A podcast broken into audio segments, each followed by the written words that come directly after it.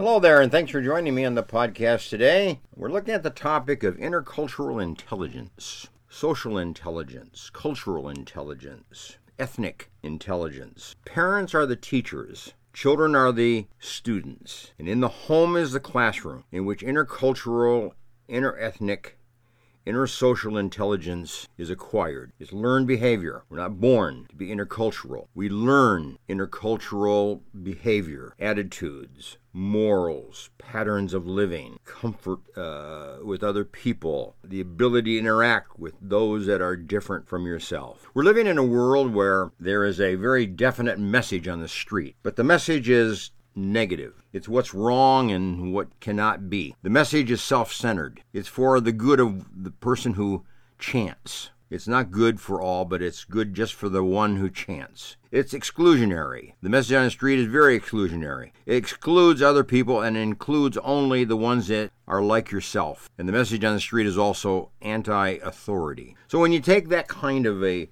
message, it's negative, self-centered, exclusionary, and anti-authority, you're going to have conflict. You're going to have polarization take place. It does not bring people together.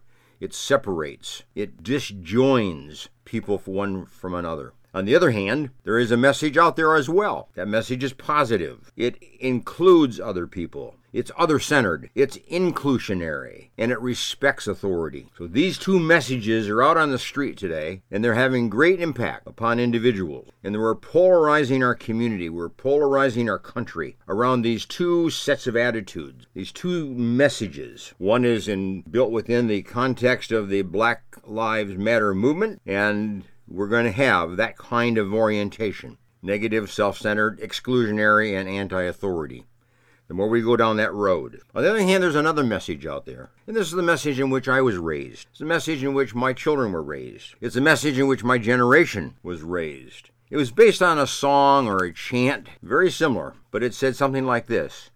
Red and yellow, black and white. All are precious in his sight. That's a different message. That's an inclusionary. That's a positive. That's a respectful message. And that's the message that I recommend that we shift from the one that is self-centered and exclusionary, to one that is other-centered and inclusionary and respects authority. Black, yellow, red, white. I was raised in a community in Chicago, Illinois. My community was mixed message. It had a mixed racial base to it. I was raised among black people, Italians, Jewish, and white. Those were the four predominant racial groups in which I was raised. Went to elementary school, went to high school, worked, went to church, lived in a community that was integrated, that was mixed. My exposure was red and yellow, black or white. You see, that's a whole different message, a whole different world.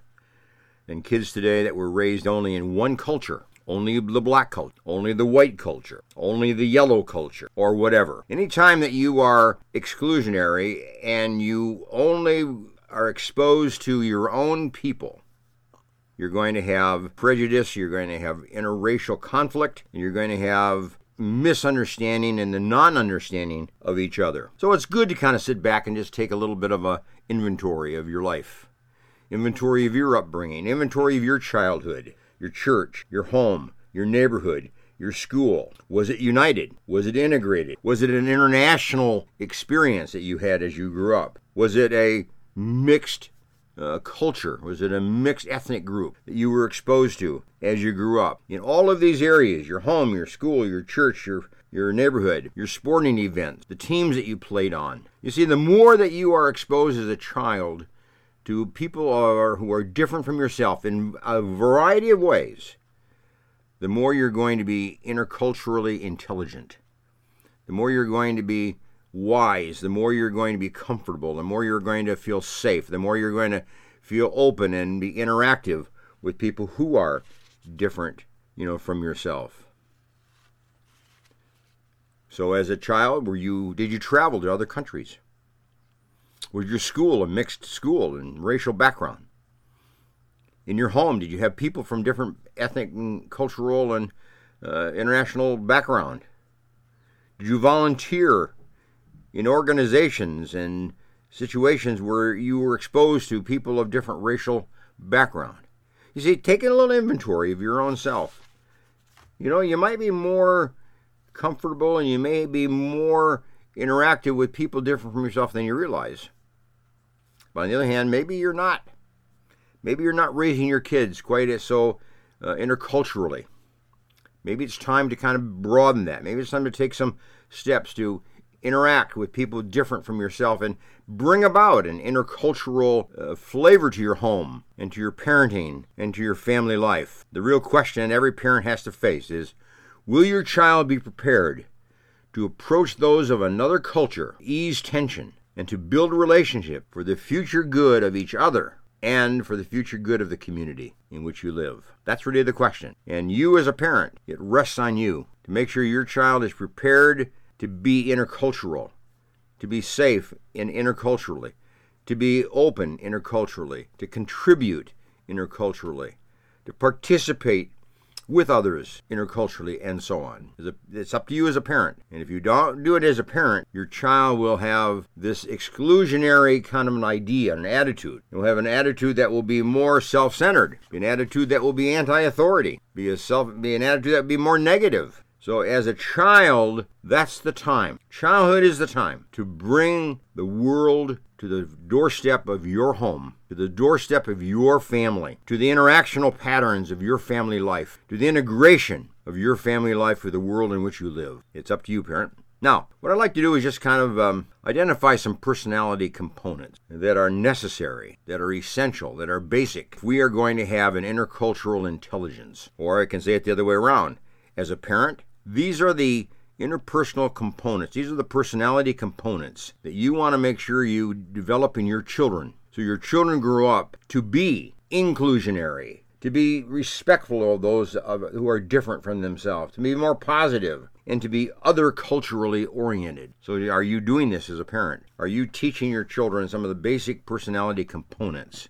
of what I call intercultural intelligence? Here they are. Here's number one. Teaching your child respectability. All are equal as created human beings. Each person is unique. We have to respect that. We have to understand that. We have to respect children because every child comes with something unique. That child has been created with something unique, and we want to know what that is, and we want to connect with that. We want to be open to that. We want to interact with that uniqueness of each individual. If we look at other people kind of with the view of being respectful to them, they'll be respectful to you. And you'll interact with your culture. You'll interact with your international world based on respect. Here's number two, what I call tolerance. You approach other people. You approach situations with an attitude of acceptance.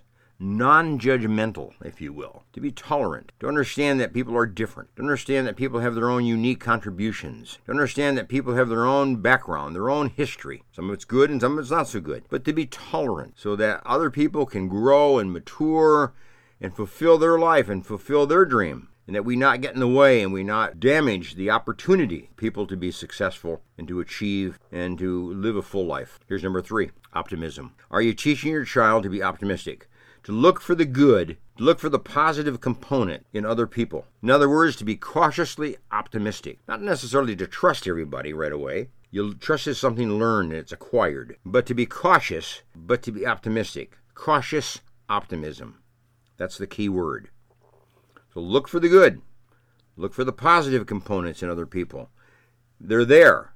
If you have an optimistic point of view, you'll find those good things. You'll understand them. You'll connect with them. And they'll contribute to your life. Here's another one. Analytic thinking. You as a parent responsible to teach your children analytic thinking. To ask questions. But not necessarily to be hypercritical, but to have what I call controlled doubt. Controlled doubt. Sure, you have certain questions and you have certain doubts about other people and you want to be safe, you want to be cautious, but you analyze. You look at the other people, you look at other people, you look at other cultures, kind of from an interest point of view, and be analytic and ask questions and understand them and come to know them and come to learn about them. Here's another one, teachability. Are you as a parent teaching your children to be open, to be eager to learn? You want them to be teachable. You want them to look at life from a point of view of teachability. They can learn, other people can learn. At times you're the teacher, and at times you're the learner. At times you're the follower, and sometimes you're the leader. That's teachability. To be open, to be eager to learn. And here's the next point. Fear control. Fear control. Not to be fearless, but to keep fear under control. In other words, sure, there are times to be cautious. There's times to be careful. There's times to be just a little bit safe, to make sure that you're a little bit safe. But to move forward and to open up your life and to interact with other people, keeping your fear under control. Recognizing that you may have some fear, but not let that dominate, not let that drive you away, not let that keep you away. Fear often keeps people away from other people, but you want to have your fear under control so that you're careful, but you're interactive. You reach out. And here's the last point. Inquisitiveness, intrigue. That's what you want to teach your children, to be inquisitive, to have a sense of intrigue about the world in which they live. Getting to know others, getting to know you, if you will, getting to know all about you. Getting to know other cultures, getting to know other people, getting to know other races, getting to know other backgrounds, getting to know people from other countries. Make sure your child looks at life with intrigue, with inquisitiveness, so that they understand and they're open to study. So these are the personality components I recommend as a parent, that you make sure that your child possesses these personality components. Your responsibility. So check them off, if you will. Does your child have respectability for others? Does your child have tolerance for others? Your child is optimistic. Is your child analytic in thinking?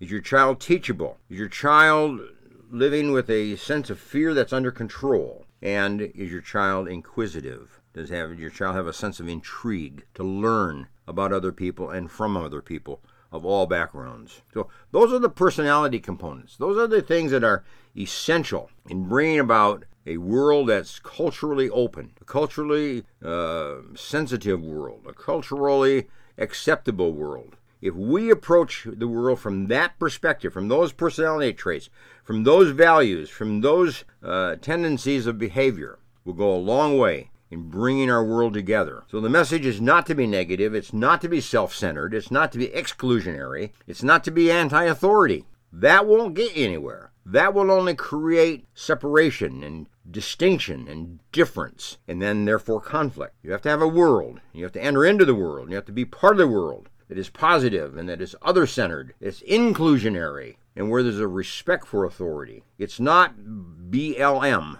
That's not the answer. That's inclusionary. Only for them. Excludes everybody else. That's self-centered. That's a negative message. That's an anti-authority message. But to be red or yellow, black or white, all are precious in His sight. That's the message that you want to bring to your children, to your home, to your community, to your school, to your workplace, so that there's an openness and that there's a willingness to interact and be part of the community in a personal and integrated manner, because then good will come, from that. Anyway, thanks for joining me today on the podcast, and let's see what we can do in bringing about our role, our participation in a world that is much more interculturally intelligent. Bye for now.